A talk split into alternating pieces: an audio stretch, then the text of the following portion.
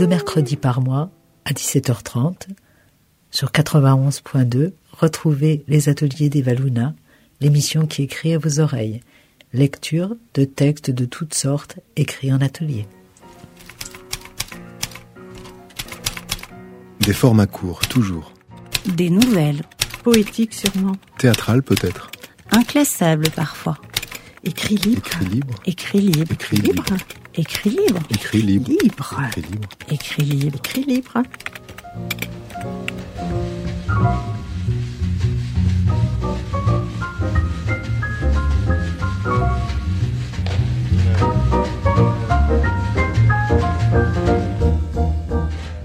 Les jours et les nuits se ressemblent parfois.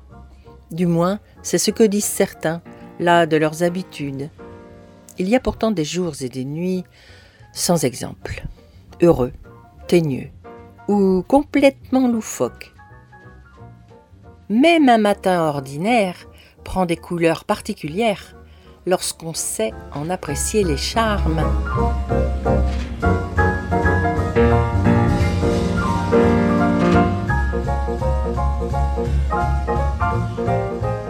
C'était pourtant un matin comme un autre.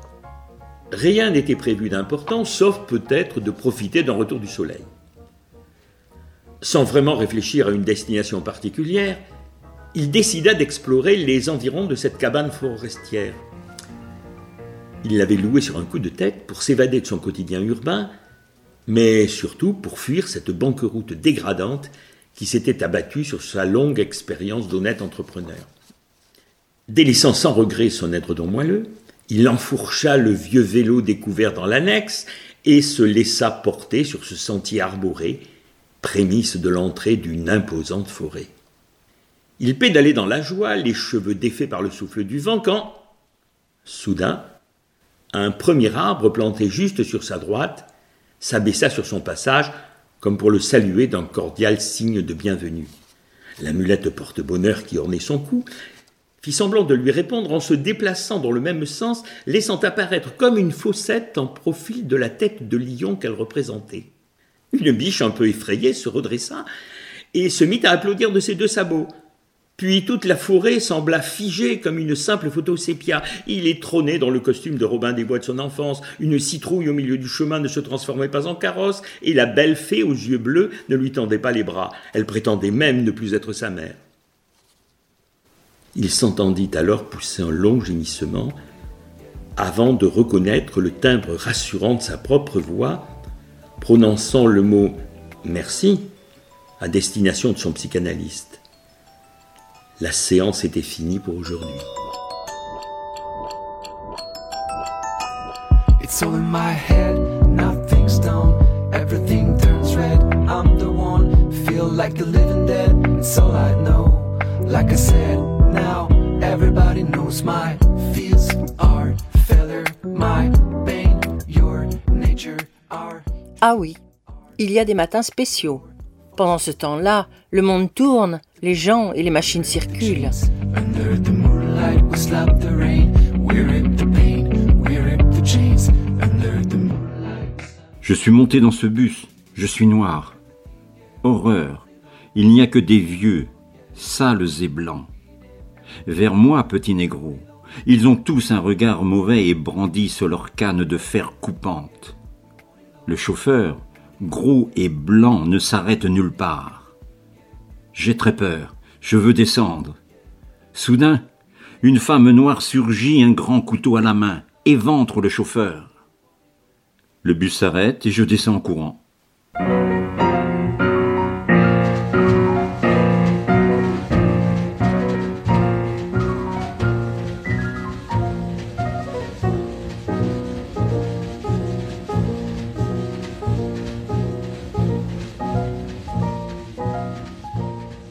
Pour midi, si nous suivions plutôt une famille partie pique-niquer à la campagne,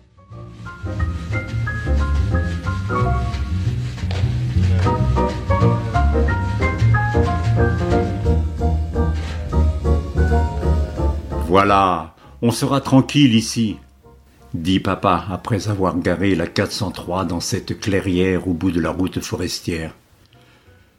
Une fois, chacun installé sur son caledo, un siège au ras du sol, maman fait circuler les plats. Soudain, Hélène, ma sœur, pousse un cri. Mais c'est plein de fourmis ici Elles sont en train de manger ma tartine Il y a aussi des moustiques renchérit François, notre petit frère. Pas de problème. Regarde tous les oiseaux autour de nous. Ils vont manger les moustiques, rajoute papa. Soudain, un bruit sourd de conversation se fait entendre de plus en plus présent. C'est un groupe de randonneurs. Ils nous souhaitent bon appétit. Pour votre info, vous vous êtes arrêté juste au croisement de deux chemins de grande randonnée, dont celui qui fait le tour de l'agglomération parisienne. Vous voyez la balise rouge et blanche sur ce tronc Vous risquez de voir du monde, ajoute un autre. Au cours du repas, nous voyons effectivement passer de nombreux randonneurs. Quelques chiens mal polis ou plutôt mal maîtrisés se permettent d'aller visiter nos assiettes. Un sanglier fait même mine de s'approcher quand une explosion se produit dans le ciel. Il s'enfuit alors qu'un parachute apparaît. C'est le pilote dont on entend l'avion s'écraser un peu plus loin. Après avoir évité la cime des arbres, le militaire se pose finalement dans la clairière, écrasant le dessert que maman nous avait préparé. Vingt minutes plus tard, la clairière est noire de monde. Enquêteurs et journalistes se pressent autour du pilote. Certains s'apprêtent même à nous interroger. Papa est de mauvaise humeur. On n'est pas tout seul.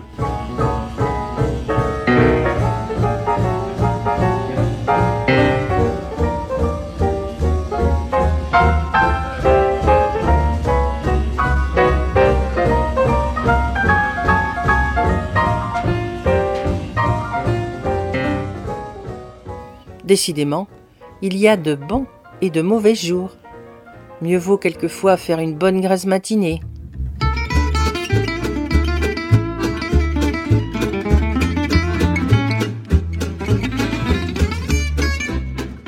Alex contemplait le paysage bien installé à la terrasse du café.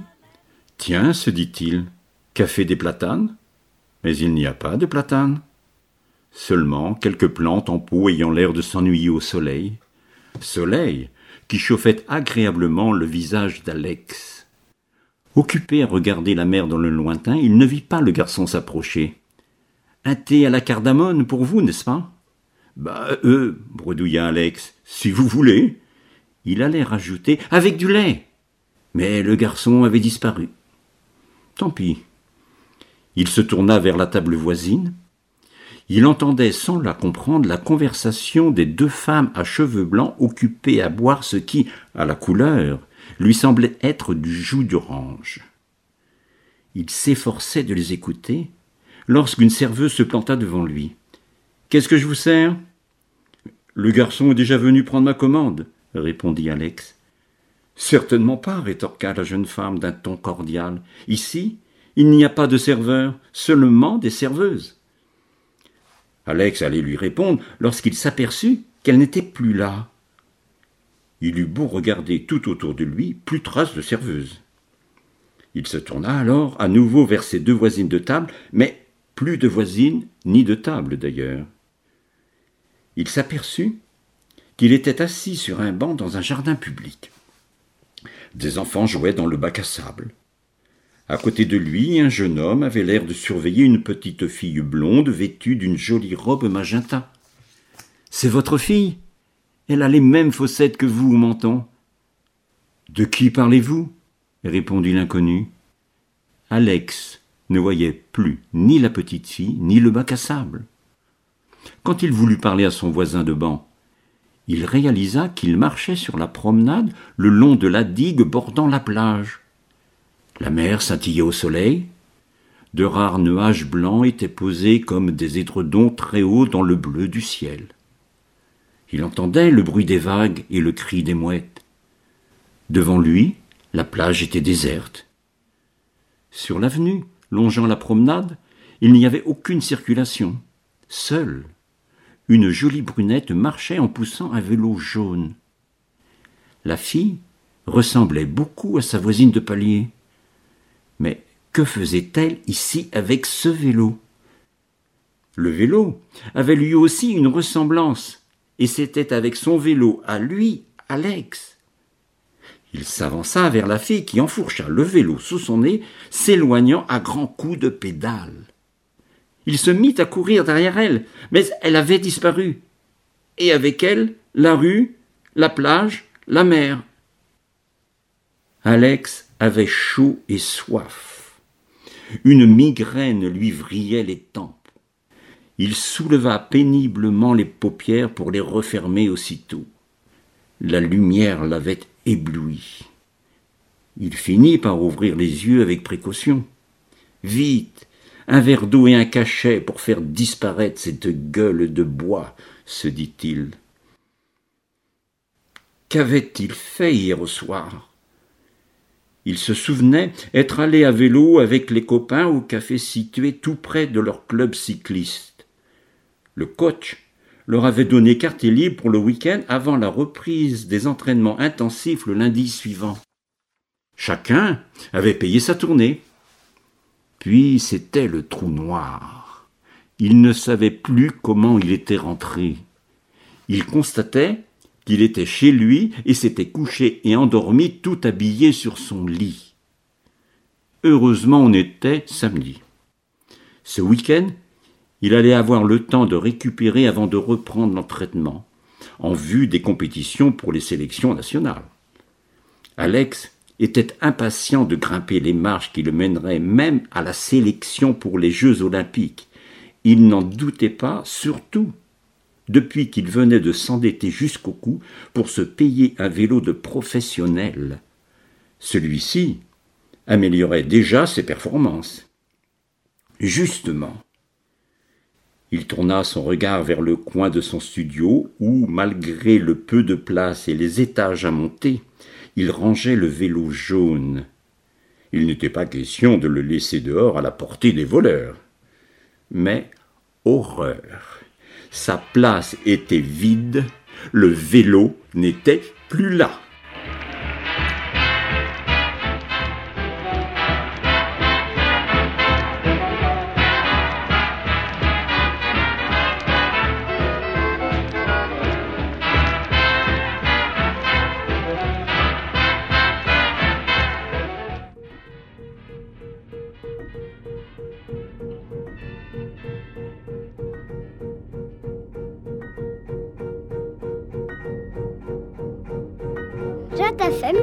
91.2, les ateliers des Valounais.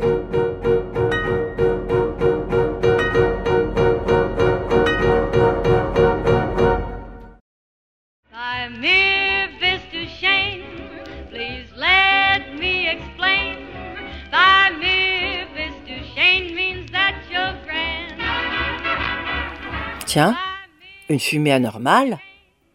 Dans la rue, un bâtiment brûle.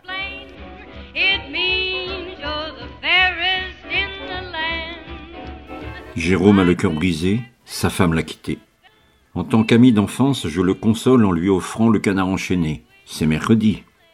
Il m'insulte, me traite d'idiot, met le feu à la poste d'en face. Il croit que c'est le facteur, l'amant. Il fait erreur. C'est avec moi qu'elle couche.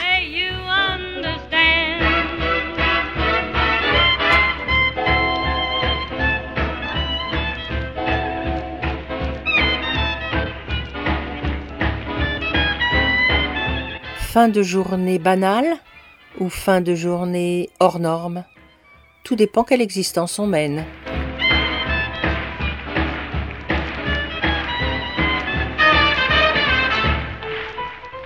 Soif d'amour. Chaud, très chaud aujourd'hui, sur une terrasse familière d'un bistrot coloré.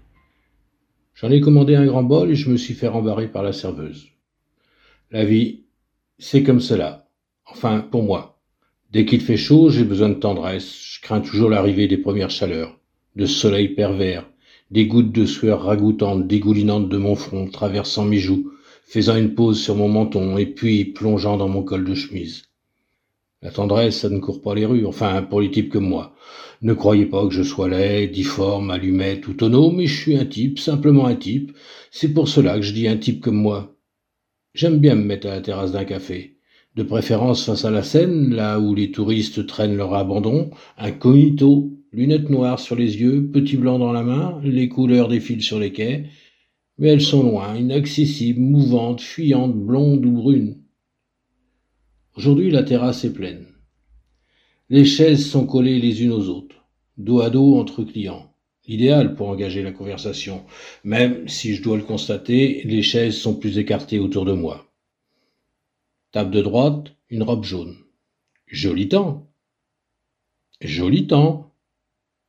Le visage se tourne, interrogatif, jeune, vingt ans, vingt-trois ans maxi. Le jaune lui va bien surtout avec les deux boutons ouverts sur le devant. Vraiment joli temps, vous ne trouvez pas? Oui, monsieur. Le soleil vous va bien, merci. Surtout avec votre robe jaune. Fatigue. Genre fatigant, c'est vous. Je cherche juste un peu de tendresse. Stop, stop. Table de gauche. Jupe bleue, chemisier rouge, femme plus âgée, sévère. Joli temps. Tas de cochons plutôt. Ah non, pas de vent, pas de pluie aujourd'hui. Peut-être, cher monsieur, mais les cochons sont de sortie. Bonne fin de journée, madame. Cochon, cochon. Elle abuse, il fait chaud j'ai soif, c'est tout. Je cherche juste un peu de tendresse, une épaule pour poser ma tête, un mot qui sourit, une main qui tienne la mienne, un regard sans rejet. Là, devant moi, un homme est assis près d'une verte. Enfin, le pantalon est vert. Il parle également du temps et reçoit en retour un sourire. La conversation s'engage. C'est juste un type. Et pourtant, elle lui répond. Je ne comprends pas. Si je m'étais adressé à cette femme, au mieux elle aurait détourné la tête? Peut-être oser auprès d'une violette assise derrière moi, d'une rose comme celle qui s'arrête le temps d'allumer une cigarette. Mais que faut-il leur dire? Comment faut-il les regarder? Alors, je ne dis rien, je reste figé, je n'ose plus. Que pourrait-elle comprendre de ma soif? Ils me connaissent dans ce café. Comme souvent, je n'ai pas bougé de ma chaise de l'après-midi. Ils me tolèrent malgré mes heures de présence à petite consommation. J'arrive à 14 heures et me nourris du mouvement, des petites histoires de rien, d'œil, d'une fossette, d'une démarche, d'un mouvement d'épaule ou de hanche. Je n'ai même pas besoin de commander. Julia, la serveuse, me dépose un café crème sur la table que je fais durer jusqu'à 16 heures les yeux mi-clos emportés par le ronronnement des voitures et le recoulement des pigeons ou autres amoureux. Passé seize heures, Sabine prend le relais de Julia et vient prendre ma commande. Elle le sait pourtant que je prends toujours un verre de chardonnay. Elle apprécie peu mes blagues, alors que je veux juste être gentil. Je me lève, j'ai aperçu un joli bouquet, fleurs pastel et fluo. Je règle mes consommations et traverse lentement le boulevard pour le rejoindre près du quai. Touristes françaises et étrangères, je n'arrive pas à deviner la nationalité. Je reste quelques instants à les admirer, à rêver, puis je m'éloigne pour prendre la direction de mon numéro 25. Il faut rentrer pour le dîner. Les gens me regardent bizarrement, peut-être la tache sur mon veston. Cet après-midi, ma main a tremblé et de mon café crème, il ne reste que cette tache et un rêve dissous au fond de la tasse. Je vais lentement, pas facile de marcher dans la rue avec des chaussons. Je ne supporte plus les chaussures. Je croise une femme avec quatre roses à la main, souriante, et je me souviens en 1945 les robes fleuries pour fêter la libération, les fleurs offertes aux soldats. J'étais encore enfant, tenant la main de ma mère. Elle avait une robe bleue claire comme le ciel. Me voici enfin devant le numéro 25. C'est un bâtiment austère, blanc, aux multiples fenêtres derrière lesquelles se cachent des vies finissantes. À l'intérieur, les couleurs sont absentes, malgré quelques aquarelles un peu bidons accrochées sur des murs blancs. Encore une fois, comme chaque jour, je n'ai pas trouvé un temps d'amour. J'aimerais pourtant tellement pouvoir recevoir un regard chaleureux, poser ma tête sur une épaule, juste pouvoir partager de la tendresse. Le personnel de blanc vêtu n'a pas le temps pour cela. Pourtant, sur le fronton du bâtiment, en gros, il est écrit la pause.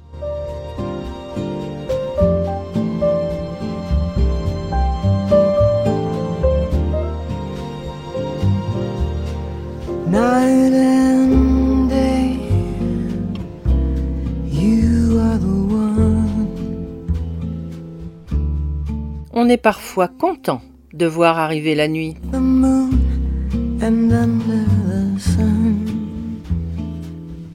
J'adore mon job. Je le pratique depuis bien longtemps. Toujours en freelance. Toujours avec la même passion. Je gagne beaucoup d'argent, ce qui ne gâche rien. Le secret de ma réussite? D'abord, ne rien laisser au hasard. Ensuite, avoir toujours un coup d'avance à la manière d'un joueur d'échecs. Enfin, ne faire confiance à personne, pas même à mes employeurs. Oui, c'est cela le secret de mes réussites. Et c'est pour cela que je suis encore en vie. Cette nuit, j'abandonne Lola. Lola, c'est la jeune femme qui partage mes nuits. Elle dort profondément, enroulée dans les draps de soie. Elle dort toujours à l'heure où je pars au travail, car je suis avant tout un travailleur de nuit. Et Lola, elle, c'est une dormeuse professionnelle. Quand je suis de repos, j'aime la regarder sommeiller paisiblement. Son souffle posé rythme calmement mes nuits d'insomnie. Avant de sortir, j'écoute au casque un Ennio Morricone, et pour quelques dollars de plus, pour me mettre en condition. Calme, détermination. Morricone, c'est le sublime qui confine au génie. Ça me transporte, ça me rend invincible. Je stationne ma voiture assez loin de mon objectif. Je parcours à pied les dernières rues qui m'en séparent. Dans ma tête, je repasse en boucle toutes les phases de mon plan. Je pénètre silencieusement dans la somptueuse villa. J'ai un double des clés. Je longe un long couloir, gravis un grand escalier qui mène aux chambres. Le riche industriel et son épouse couchent dans la première. Je suis devant la porte. D'une main, je tourne lentement la poignée. De l'autre, je tiens fermement l'arme qui va faire feu sur le couple endormi. Le commanditaire a dit pas de quartier, en posant sur la table deux sacs bourrés de billets, un pour chaque tête. Trop facile. Pourtant, mon sixième sens m'alerte. Je préfère pousser la porte du pied avant d'entrer. À cet instant, j'aurais adoré entendre Mozart, la petite musique de nuit. Ces notes jouées avec entrain par les instruments à cordes auraient figuré parfaitement la joie du travail bien fait. J'aurais ajusté le couple dans une ultime sérénade propre et magnifique.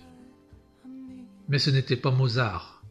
Ah ça non, c'était Wagner, la chevauchée des Walkyries, ces divinités qui combattent, qui bataillent, qui distribuent la mort. De multiples détonations retentissent, alors que fuse une vague de projectiles. C'est le piège. J'opère un repli stratégique, je dévale l'escalier, me réfugie dans le salon, me cache derrière un meuble bien commode. Dans la pénombre, je perçois des pas, qui, à leur tour, descendent les marches, subrepticement, furtivement, dangereusement. À ce moment, j'aurais tellement aimé écouter les Pink Floyd. La guitare de David Gilmour, attaquant, en solo, un blues délirant aux accents étirés et langoureux, sur lesquels j'aurais posément visé mes adversaires. Mais ce n'était pas les Pink Floyd. Ah ça, non C'était Metallica. Du heavy metal rapide et nerveux. Une explosion des sons.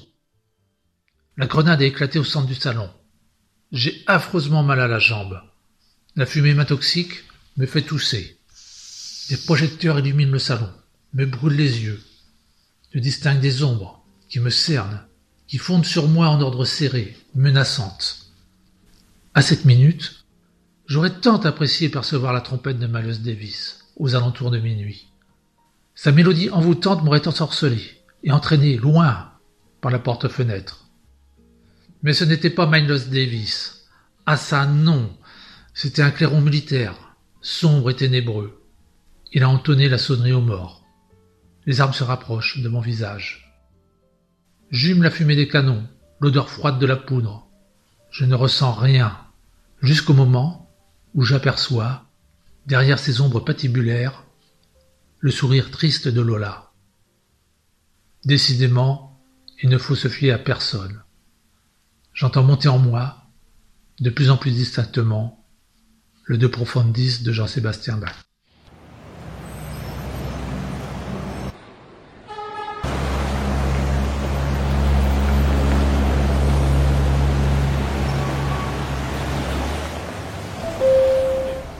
On est parfois content de voir arriver la nuit. On ne le devrait pas. Mais il est trop tard pour s'interroger sur la pluie et le beau temps, le soleil et la lune, le jour et la nuit. Doit-on souhaiter ou non que jours et nuits se suivent et se ressemblent?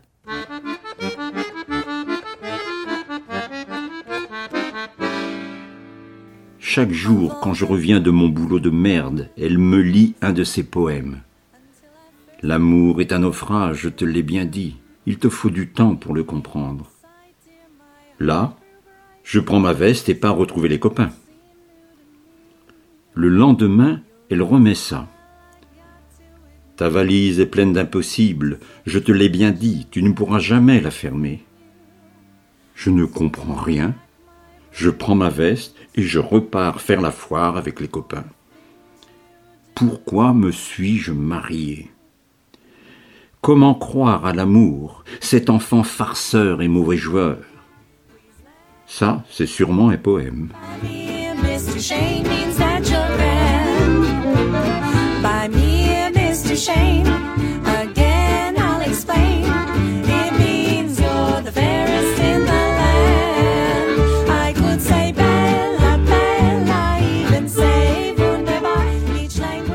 Une chose est sûre, jour ou nuit, il y a des moments heureux et des instants teigneux.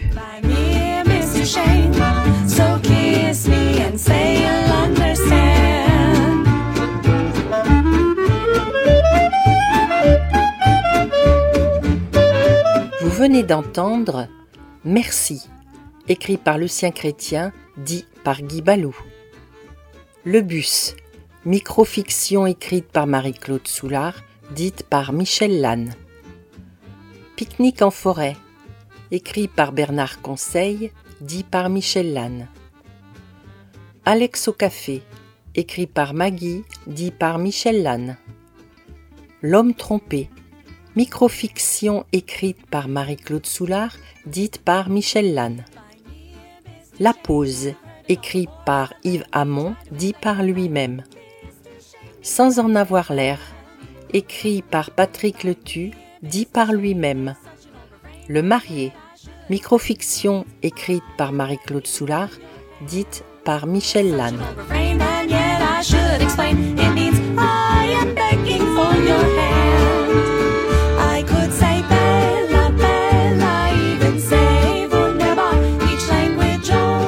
Cette émission a été réalisée par Sylvie Boget. Voix Marie-Jeanne. Réalisation technique Luc Richard et Dominique Bernard. C'est la dernière de la saison, mais vous pourrez retrouver à la rentrée les ateliers d'Evaluna. Bye bye, hasta la vista et bonne fin de journée.